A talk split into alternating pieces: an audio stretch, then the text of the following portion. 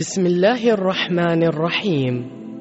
قال رسول الله صلى الله عليه وآله وسلم حسين مني وأنا من حسين. أحب الله من أحب حسينا. تقدم لكم شبكة المنير محاضرة الليلة السادسة عشرة لشهر محرم الحرام لعام 1434 للهجرة بعنوان الثقافة الفلكية في القرآن لسماحة العلامة السيد منير الخباز حفظه الله بحسينية الشخص بالأحساء. صلى الله وسلم عليك يا رسول الله. وعلى أهل بيتك المعصومين المنتجبين يا ليتنا كنا معكم فنفوز فوزا عظيما. أعوذ بالله من الشيطان الغوي الرجيم. بسم الله الرحمن الرحيم. الله الذي خلق سبع سماوات ومن الأرض مثلهن. يتنزل الأمر بينهن. آمنا بالله صدق الله العلي العظيم.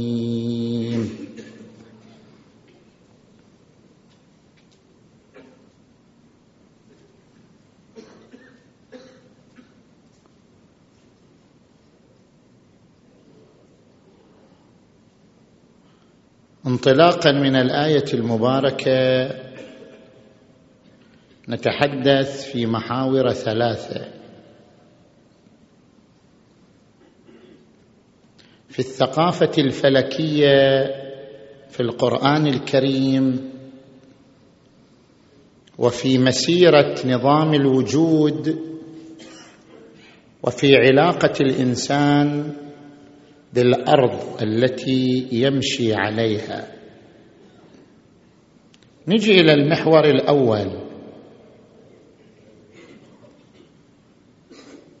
القرآن الكريم تحدث عن عدة معلومات تتعلق بالقضايا الفلكية. وهذه المادة استفاد منها بعض الباحثين التشكيك في وحيانية القرآن الكريم. حيث ذهب بعض الباحثين إلى أن القرآن ليس بتمامه وحيا من السماء. بل بعض القرآن يعبر عن ثقافة النبي وليس وحيا منزلا.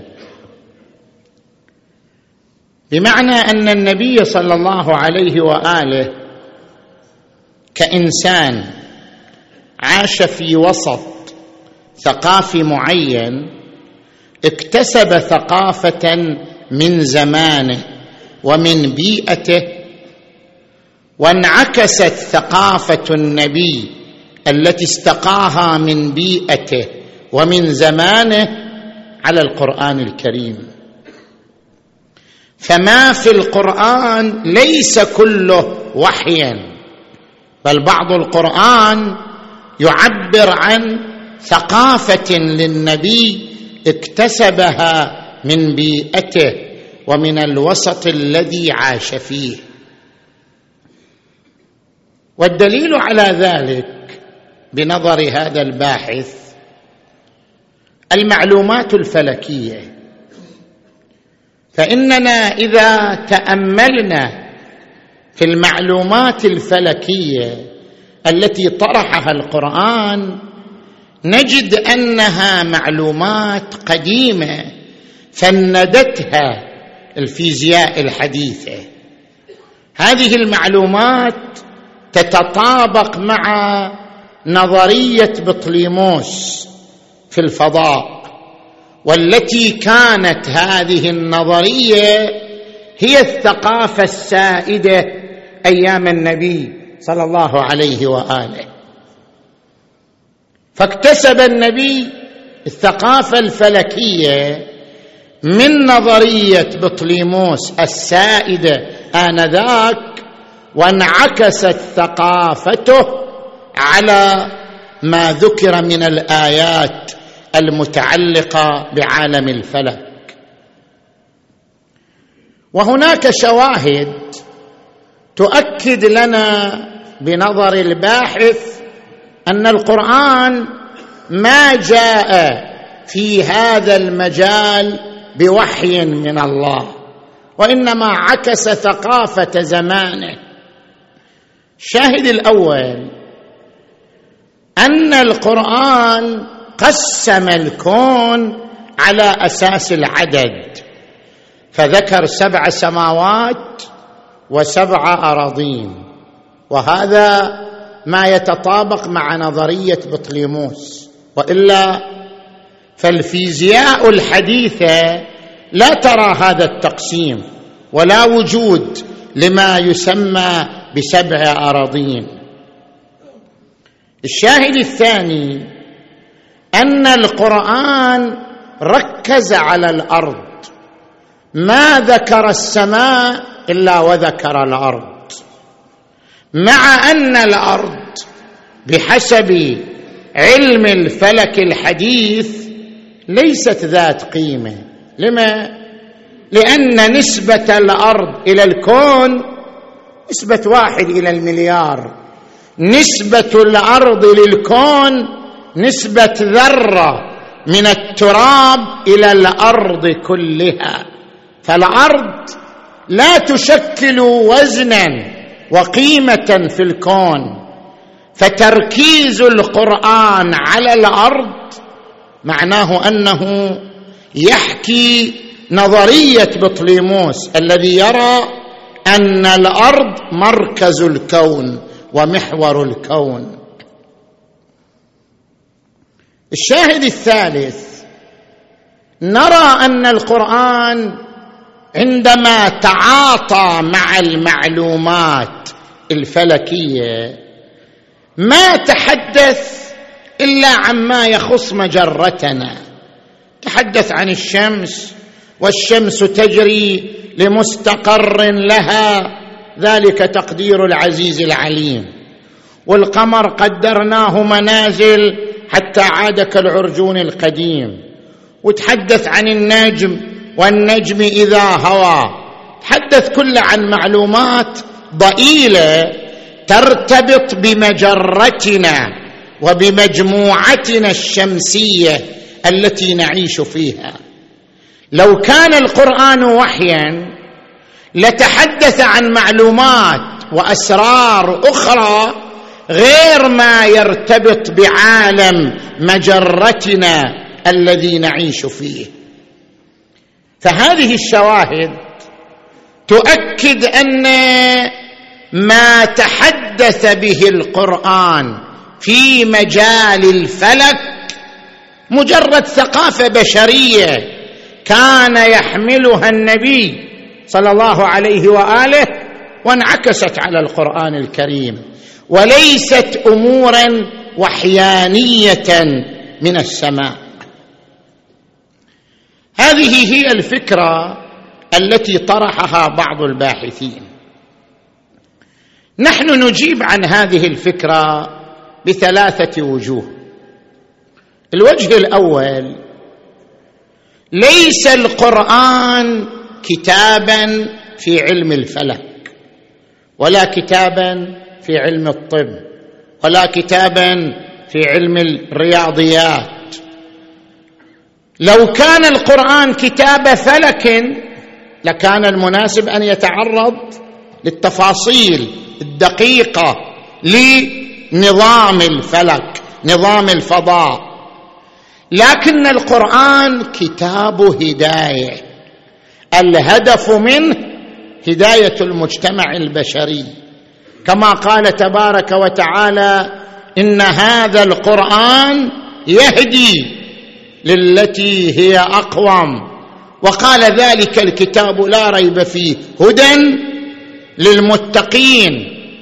بما أن القرآن كتاب هداية لذلك فإن القرآن لا يتعرض للتفاصيل العلمية إلا بمقدار ما يخدم هدفه وبمقدار ما يخدم غرضه فيقتصر القرآن على بعض الأسرار بعض المعلومات بعض النظم الطبيعية أو النفسية إذا كان ذكرها يؤدي إلى الاعتبار بها ويؤدي إلى الاستفادة منها في تحصيل هدف الهداية.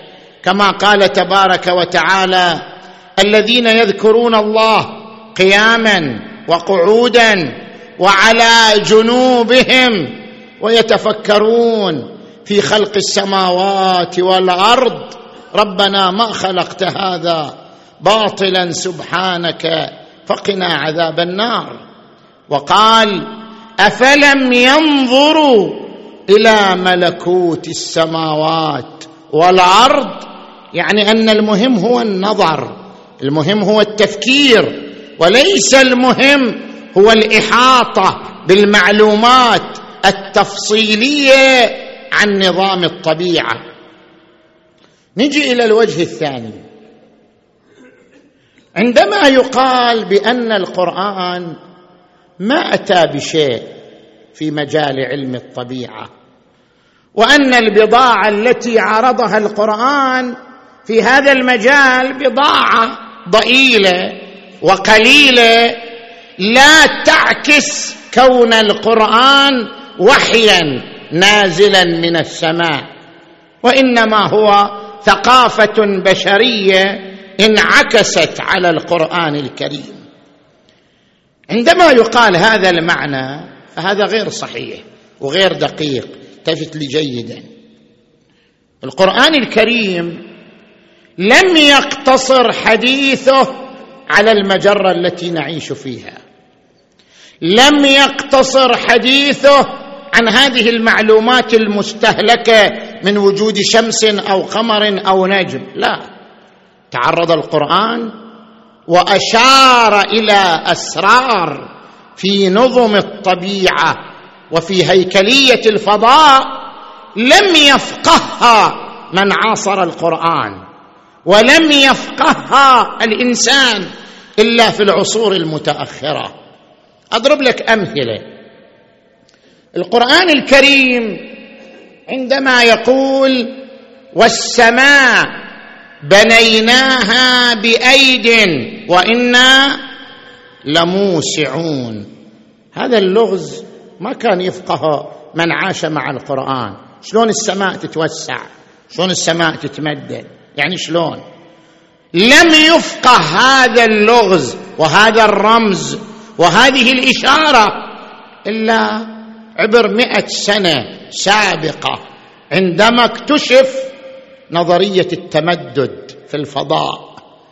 وهذه الأجرام المضيئة كلما ابتعدت عن الأرض كانت أكثر ارتدادا في عمق الفضاء فالفضاء في حالة اتساع وتمدد.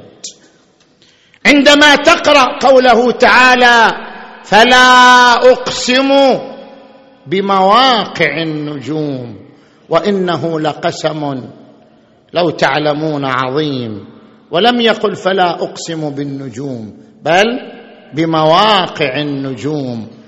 ترجع لكتب التفسير كلها. ليش مواقع النجوم؟ كتب التفسير القديمة. ما كان إنسان ذلك العصر يعرف ما معنى الإصرار على موقع النجم لا النجم إلى أن اكتشف الإنسان أن هذه المواقع ليست أمكنة وإنما هي سنين ضوئية تفصل بيننا وبين مسيرة هذا الجرم وبين مسيرة هذا النجم.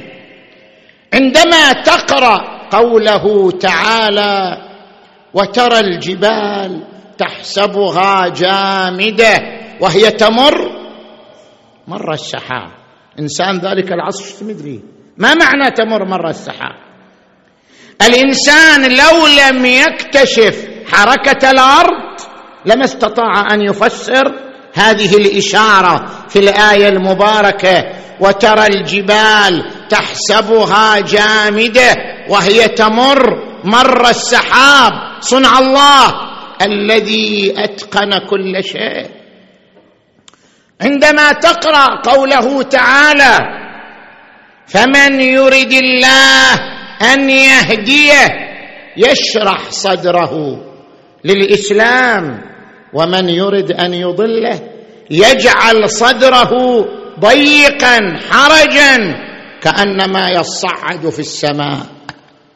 شوف كتب التفسير القديمة ما تدرك الربط. شنو الربط بين ضيق الصدر وبين الصعود في السماء؟ ما كان هذا الأمر واضحا إلى أن التفت الإنسان باكتشافاته أن هذا الغلاف الجوي المحيط بالأرض متى ما تجاوزه الإنسان لم يقدر على التنفس كأنما يصعد في السماء. عندما تقرأ قوله تعالى ثم استوى إلى السماء وهي دخان فقال لها وللأرض ائتيا طوعا أو كرها. قالتا أتينا طائعين.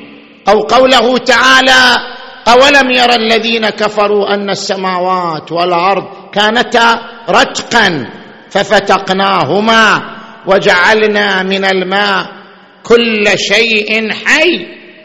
عندما يقرأ القارئ قبل مئات السنين مثل هذا الكلام فكر الدخان يعني هذا الدخان مثل الدخان اللي يطلع من النار. ثم استوى إلى السماء وهي دخان. يعني مثل هذا الدخان الذي يتحلل من النار. القران أراد يعطي إشارة رمزية لتلك الطاقة التي هي طاقة مرنة قابلة لأن تتحول إلى المادة. هي أساسا الطاقة. كتلة تضرب في مربع سرعة الضوء. أراد أن يشير إلى هذه المرونة في الكتلة تتحول إلى طاقة والطاقة تتحول إلى مادة. فعبر عنها بهذه المادة الهلامية ثم استوى إلى السماء وهي دخان.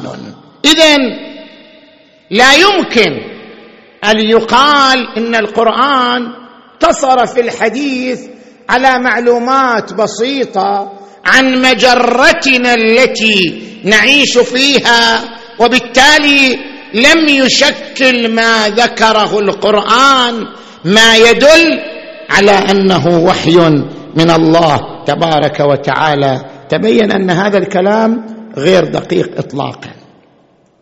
الوجه الثالث الشواهد التي استشهد بها على أن الثقافة الفلكية في القرآن هي ثقافة بشرية. قد نجي إلى هذه الشواهد. الشاهد الأول أن القرآن ذكر سبع سماوات وسبع أراضين وهذه نظرية بطليموس التي تبين بطلانها وفسادها. هذا غير صحيح. القرآن لم يقل سبع أراضين. القرآن تعبيره دقيق. الله الذي خلق سبع سماوات ومن الأرض مثلهن. ولم يقل سبع أراضين. ما عندنا آية قالت سبع أراضين. ومن الأرض مثلهن. يعني الأرض تتشكل من سبع طبقات. جيولوجية. تساهم في حفظ الحياة على الأرض. ولم يقل أن هناك سبع أراضين. ومسألة سبع سماوات. سبع سماوات إلى الآن الفيزياء الحديثه ما ألغت هذا الأمر. يعني لم يكتشف لأنه أمر باطل. إلى الآن العلم لم يتوصل إلى أن الامتدادات الفضائية تعني سبعة امتدادات عدم توصل العلم إلى هذا الأمر لا يعني أنه كلام كان مبنيا على نظرية بطليموس وهو كلام زائف لا. نجي إلى الشاهد الثاني. القرآن ركز على الأرض صحيح مع أن نسبة الأرض للكون نسبة واحد بالمليار مثلا. لماذا ركز القرآن على الأرض؟ هل لأن الأرض هي المحور كما يرى بطليموس لا إنما ركز القرآن على الأرض لوجهين. الوجه الأول أن الأرض هي موطن الخليفة. الكون وجد لأجل الإنسان. هذا الكون كله بطاقاته وبركاته وكنوزه خلق لأجل هذا الإنسان. سخر لأجل هذا الإنسان. سخر لكم ما في السماوات وما في الأرض والفلك تجري في البحر بأمره. وسخر لكم الأنهار. وسخر لكم الشمس والقمر دائبين وسخر لكم الليل والنهار وآتاكم من كل ما سألتموه وإن تعدوا نعمة الله لا تحصوها. إن الإنسان لظلوم كفار. الإنسان هو محور الوجود. الإنسان هو المخلوق الذي أنيطت به حضارة الكون وإعمار الكون. وإذ قال ربك للملائكة إني جاعل في الأرض خليفة فبما أن الإنسان هو المحور وهو الخليفة وهو يعيش على الأرض من هنا جاء التركيز على الأرض. ذكر الأرض في القرآن لا لأن الأرض أهم من غيرها. بل لأن الأرض موطن الإنسان الذي على يديه سيتم إعمار الكون وإقامة الحضارة الكونية الشاملة. الوجه الثاني إحنا من نلاحظ الآيات القرآنية نستفيد منها أن للأرض دورا ماديا في النظام الأخروي. طبعا النظام الأخروي مثل النظام الدنيوي ونظام مادي. إنما له أجهزته وأنظمته الخاصة التي تكفل بقاءه وخلوده واستمراره وعدم نهايته. فهذه المادة الآن هذه المادة التي نعيشها من أرض ومجموعات شمسية وكتل وجسيمات. نفس هذه المادة هي مادة للنظام في الدنيا وهي مادة للنظام في الآخرة. الأرض إنما ذكرت في القرآن باعتبار محوريتها في النظام المادي الأخروي. هل أضرب لك أمثلة من القرآن.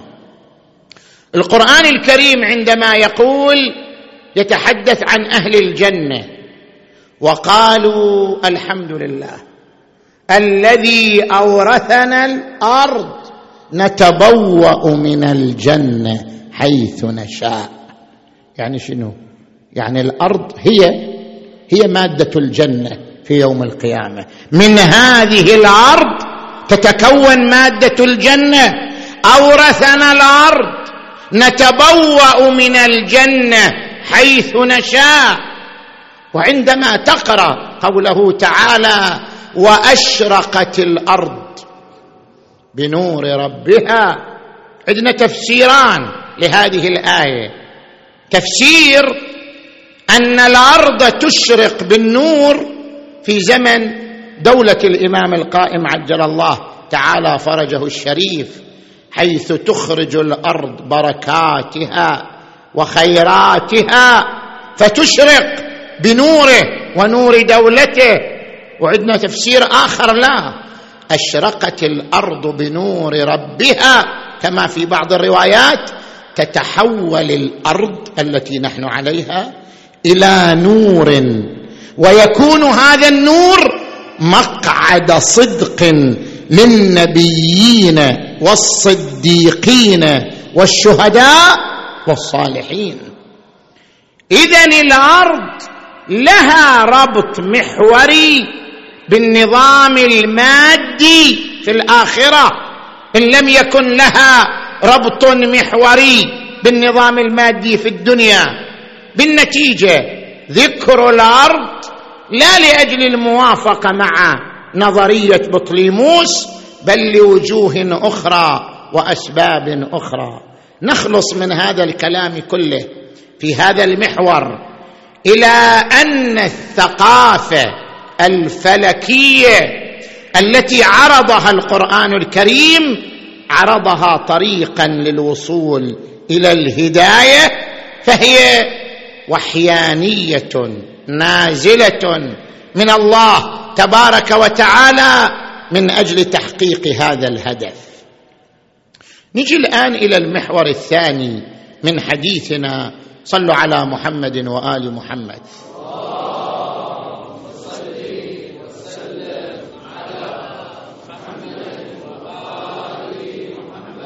المحور الثاني في مسيرة نظام الوجود. هناك آيتان عندما نقرأهما نتوقف عندهما. الآية الأولى قوله تعالى يوم تبدل الأرض غير الأرض والسماوات وبرزوا لله الواحد القهار. شنو معنى تبدل الأرض غير الأرض؟ أو عندما نقرأ قوله تعالى إذا زلزلت الأرض زلزالها وأخرجت الأرض أثقالها وقال الإنسان ما لها يومئذ تحدث أخبارها بأن ربك أوحى لها. شنو معنى تحدث أخبارها وأن ربك أوحى لها؟ من هنا نجي إلى ما طرحه القرآن في مسيرة نظام الوجود. نظام الوجود يرتكز على عنصرين.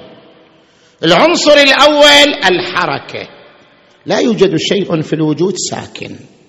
لا تتوهم أن هناك وجودا ساكن في هذا الكون من الذرة التي تعيش حركة في الجسيمات تحت الذرية إلى المجرة التي تسير في مدار معين. تحكم أبعاده الجاذبية من أصغر ذرة إلى أعظم مجرة. الكون في مسار حركة في مسار متحرك. هذه الحركة وكل في فلك يسبحون. هذه الحركة يعبر عنها الفلاسفة بأنها انتقال من الإجمال إلى التفصيل. كل حركة لازم تنتقل من وجود إجمالي إلى وجود تفصيلي. أضرب لك أمثلة. يعني مثلا هذه الشجرة شجرة التفاح المثمرة وين كانت؟ كانت مختصرة في البذرة الصغيرة. اذا البذرة الصغيرة تحركت. وخرجت من الوجود الإجمالي إلى وجود تفصيلي وتحولت إلى شجرة مثمرة. البذرة تحركت. وبعدين ترد ترجع مرة أخرى. تتحول إلى بذرة.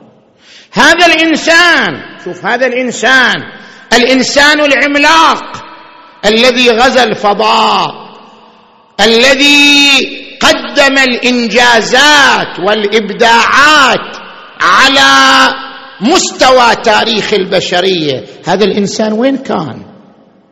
كان مختصرا ضمن حيوان منوي صغير جدا. الانسان العظيم كان ضمن حيوان منوي صغير؟ يعني ذلك الحيوان المجهري تحرك وانتقل. من وجود إجمالي إلى وجود تفصيلي وأصبح إنسان.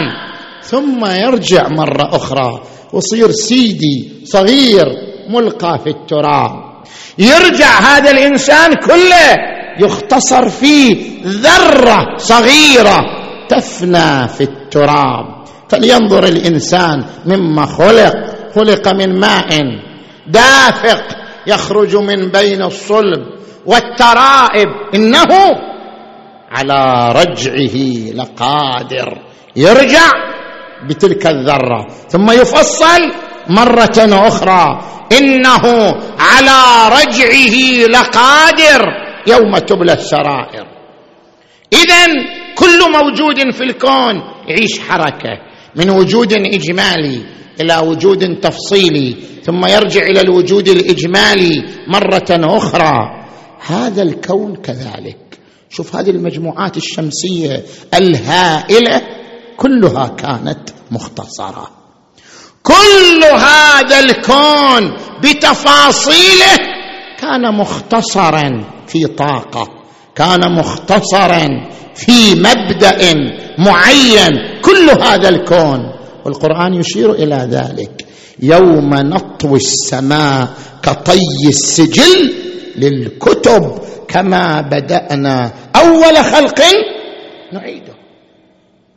كل هذا الكون كان مطويا في مبدأ صغير ثم فصلناه فخرج من الوجود الإجمالي إلى الوجود التفصيلي ويرجع مرة أخرى يطوى مرة أخرى. يوم نطوي السماء كطي السجل للكتب كما بدأنا أول خلق نعيده. إنا كنا فاعلين. والسماوات مطويات بيمينه. اذا من هنا نفهم معنى الآية المباركة. يوم تبدل الأرض غير الأرض. هي قاعدة تسير. الآن هي وجود تفصيلي. ترجع وجود إجمالي مرة أخرى. ثم تعود. إلى وجود تفصيلي مرة ثالثة. العنصر الثاني لمسيرة نظام الكون الوعي. كيف يعني الوعي؟ ما في جزء من الكون إلا وهو يملك مقدار من الوعي. حتى الصخرة حتى الحجر حتى الجبل الأصم هو يملك مقدار من الوعي. كل ما في الكون عرف نظامه الذي يسير فيه وعرف الهدف الذي سيصل إليه الذي أعطى كل شيء خلقه ثم هدى. هداه إلى النظام وهداه إلى النهاية التي يصل إليها. الذي خلق فسوى والذي قدر فهدى. فلكل شيء في الكون وعي ولكل شيء في الكون نطق. قالوا لجلودهم لم شهدتم علينا؟ قالوا أنطقنا الله الذي أنطق كل شيء وإن من شيء إلا يسبح. يعني عنده وعي. لما خلق وإلى أين يسير؟ عنده وعي لنظامه وهدف نظامه وإن من شيء إلا يسبح بحمده ولكن لا تفقهون تسبيحهم. ولذلك الجوارح تشهد على الإنسان يوم القيامة الأرض تشهد على الإنسان يوم القيامة. هذه الشهادة ما جاءت اعتباطا. هذه الشهادة لأن هذه الموجودات التي نحسبها صماء عمياء تمتلك عنصرا ملكوتيا يسمى بعنصر الوعي والإدراك. وهذا العنصر هو الذي يجعلها متحملة للشهادة. لذلك ورد في الرواية الشريفة إذا تاب الإنسان عن الإمام الصادق عليه السلام غفر الله له وستر عليه. قال له معاوية بن وهب وكيف يستر عليه؟ قال ينسي الملكين ما كان يكتبان عليه ويوحي إلى جوارحه وإلى الأرض التي أذنب فيها فيستران عليه فيلقى الله يوم يلقاه وليس من شاهد عليه بالذنب. من هنا نفهم قوله عز وجل وأخرجت الأرض أثقالها. وقال الإنسان ما لها؟ يومئذ تحدث أخبارها تدلي بشهادتها. يومئذ تحدث أخبارها بأن ربك أوحى لها. زين. نجي الآن إلى المحور الثالث والأخير. صلوا على محمد وآل محمد.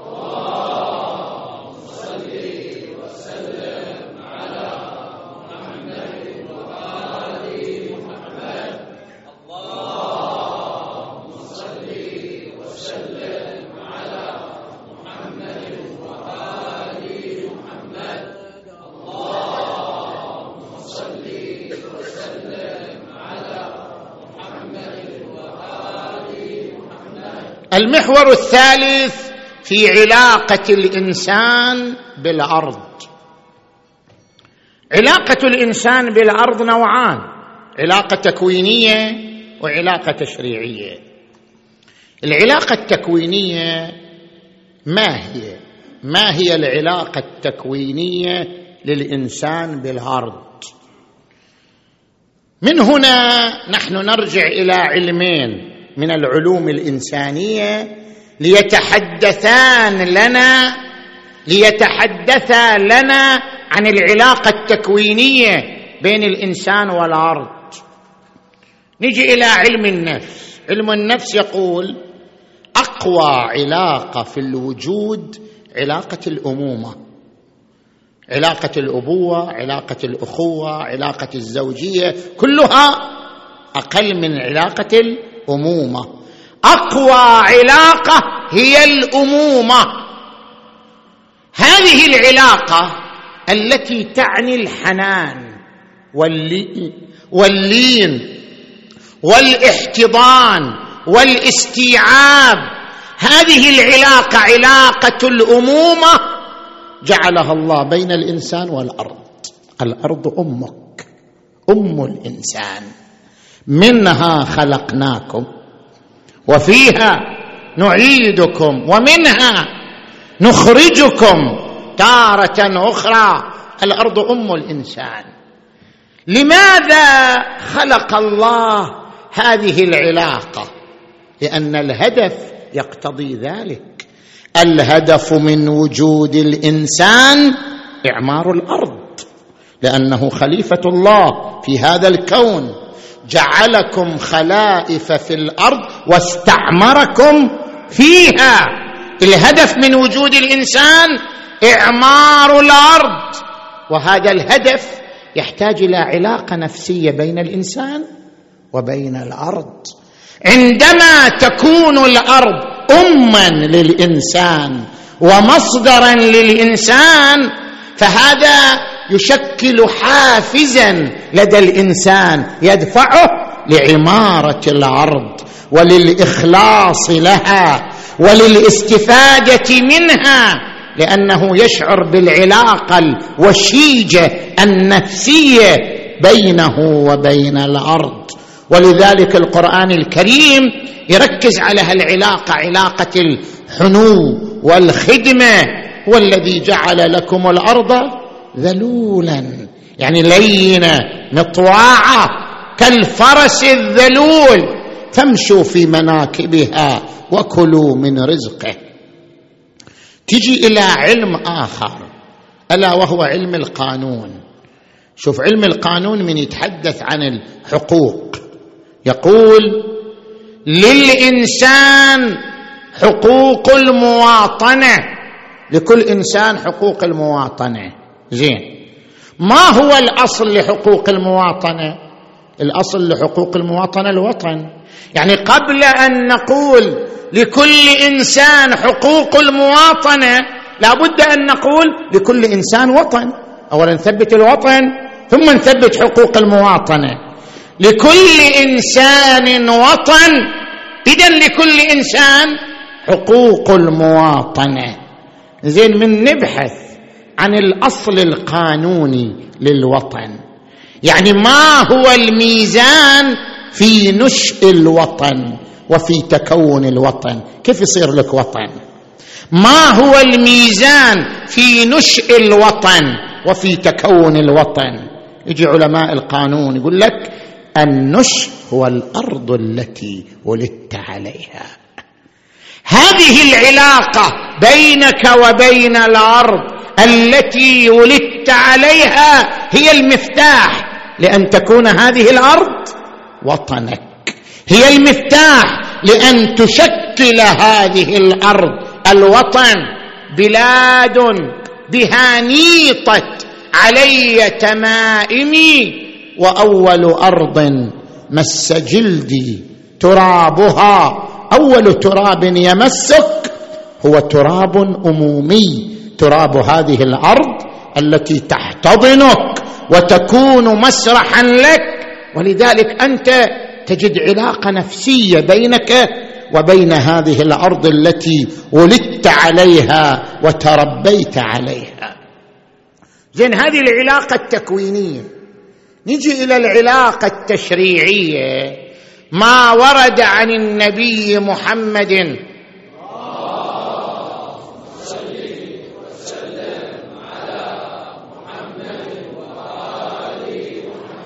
جعلت لي الأرض مسجدا وطهورا. مسجد يعني مكان للسجود يشترط في موقع السجود أن يكون من الأرض أو من أجزائها التي لا تؤكل ولا تلبس فالأرض مسجد للإنسان وطهور فلم تجدوا ماء فتيمموا صعيدا طيبا.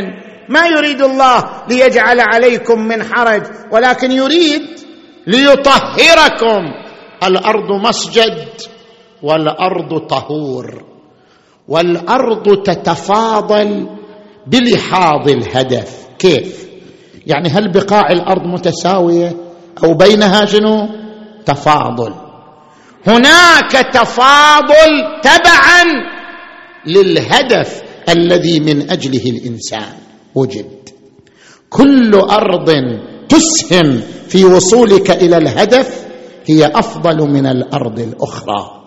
وكلما كانت الأرض أكثر إسهاما في وصولك إلى الهدف كانت أفضل من أي بقعة أخرى. الآن أضرب لك أمثلة. الهدف من وجود الإنسان وصوله إلى الكمال. عبر العباده وما خلقت الجن والإنس إلا ليعبدون إعمار الأرض من العباده التهجد إلى الله من العبادة.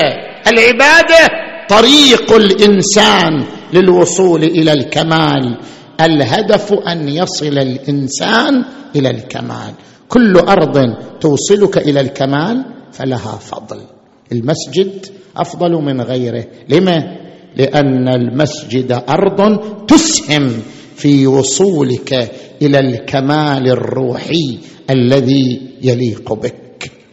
عندما نأتي مثلا إلى الكعبة المشرفة هذه البقعة المقدسة زين؟ لها من الفضل ما لا يحصيه الله تبارك وتعالى. لما لأن هذه البقعة المقدسة تسهم في وصولك إلى الكمال الروحي. إن أول بيت وضع للناس الهدف هو الناس. يعني هذا البيت مو لموضوعية فيه وإنما لأجل بناء الإنسان. إن أول بيت وضع للناس للذي ببكة مباركا وهدى للعالمين. فيه آيات بينات. مقام إبراهيم ومن دخله كان آمنا. تجي أيضا في الروايات الشريفة تذكر أفضل تربة تربة الحسين بن علي.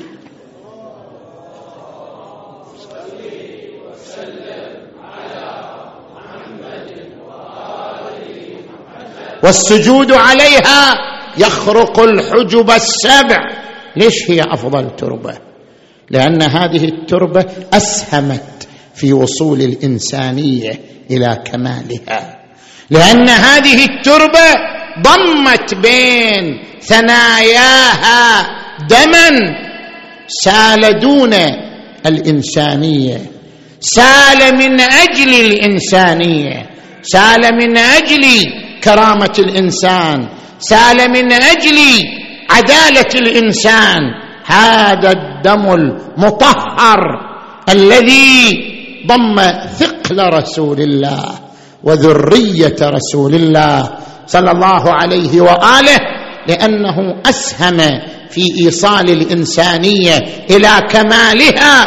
لذلك كانت هذه التربة من كانت هذه التربة أفضل تربة لما تسهم فيه. وهذا مو فقط عند الإمامية يتحدث بهذا الحديث. حتى في بعض الكتب الأخرى ابن حجر يروي في الصواعق المحرقة أن جبرائيل نزل من السماء بتربة حمراء. ناولها النبي صلى الله عليه وآله. قال النبي ما هذه التربة؟ قال إنها التي يقتل عليها ولدك الحسين. تقتله فئة من أمتك. لا أنالهم الله شفاعتك. أخذها النبي صار يشمها ويبكي. الحسين بعد ما صار في التربة لكن التربة مهيئة لأن تحمل بضعة رسول الله لأن تحمل لحم رسول الله لأن تحمل قلب رسول الله. صار يشمها ويبكي. ثم ناولها أم سلمة. قال يا أم سلمة احتفظي بها. فإن رأيتيها انقلبت دما عبيطا. فاعلمي أن ولدي الحسين قد قتل. وأخذتها أم سلمة وجعلتها في قارورة وصارت ترتق بذاك اليوم. شو اللي نبه أم سلمة؟ شو اللي خلاها تجي تشوف القارورة؟ رؤيا كانت أم سلمة نائمة بعد الظهر فرأت في النوم رسول الله وهو أشعث أغبر. التراب على شيبته التراب على وجهه وقد جاء فزعا مرعوبا وفي يده دماء. قاعد يحمل دماء. استغربت أم سلمة من الأمر يا رسول الله من أين أتيت يا رسول الله؟ ما هذا الذي بيدك؟ قال يا أم سلمة الآن جئت من كربلاء. الآن جئت من مصرع ولدي الحسين وهذه الدماء هذه دماء قلب الحسين. هذه دماء نحر الحسين. جلست فزعة راحت إلى القارورة. رأت أن القارورة يفور الدم منها. صرخت وولداه وحسينا إي وهذه الحادثة تتكرر فوران الدم يتكرر. لما جاء زين العابدين وأنزل جثة والده إلى القبر. ترى جثة الحسين شنو؟ جثة الحسين كومة من العظام. وزين العابدين جمعها في بارية. حصير من سعف النخل جمع العظام في تلك البارية وحمله على يده الله يساعده. شفت واحد يدفن ابوه بيده. يدفن اخوته بيده. يدفن اهله بيده. أخذ الباريه على يده نزل بها إلى الثرى وضعها على الأرض. أراد أن يمس الجسد الشريف بتراب الأرض. ففسح قليلا من جهة النحر الشريف حتى يصير النحر على الأرض على التراب. بمجرد أن التصق بالتراب فار الدم منه.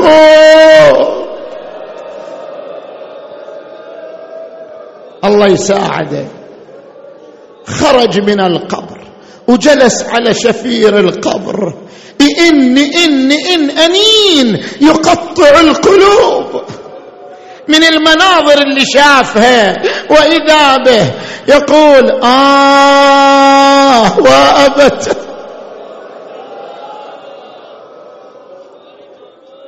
أبا حسين أما الدنيا. فبعدك مظلمه وأما الآخرة فبنورك مشرقه لا جلنا الجسد لما وجاب الخنصر المقطوع لا جلنا الجسد لما وجاب الخنصر المقطوع والجفين خلاها بقبره والجسد مجموع. هذا الجسد وين الراس؟ هذا الجسد وين الراس؟ راس على القنا ما غسلوه ولا لفوه. في كفن يوم الطفوف. يا الله اللهم بالحسين الوجيه وجده وأبيه وأمه وأخيه والتسعة من بنيه. اللهم اغفر ذنوبنا واستر عيوبنا وتقبل أعمالنا. اللهم اشف مرضانا ومرضى المؤمنين والمؤمنات واقض حوائجنا وحوائجهم. اللهم انصر المؤمنين والمؤمنات في كل مكان. اللهم صل على محمد وآل محمد. اللهم كن لوليك الحجة بن الحسن. صلواتك عليه وعلى آبائه في هذه الساعة وفي كل ساعة. وليا وحافظا وقائدا وناصرا ودليلا وعينا حتى تسكنه أرضك طوعا وتمتعه فيها طويلا. برحمتك يا أرحم الراحمين. وإلى أرواح أموات المؤسسين والمؤمنين والمؤمنات ثواب الفاتحة تسبقها الصلوات.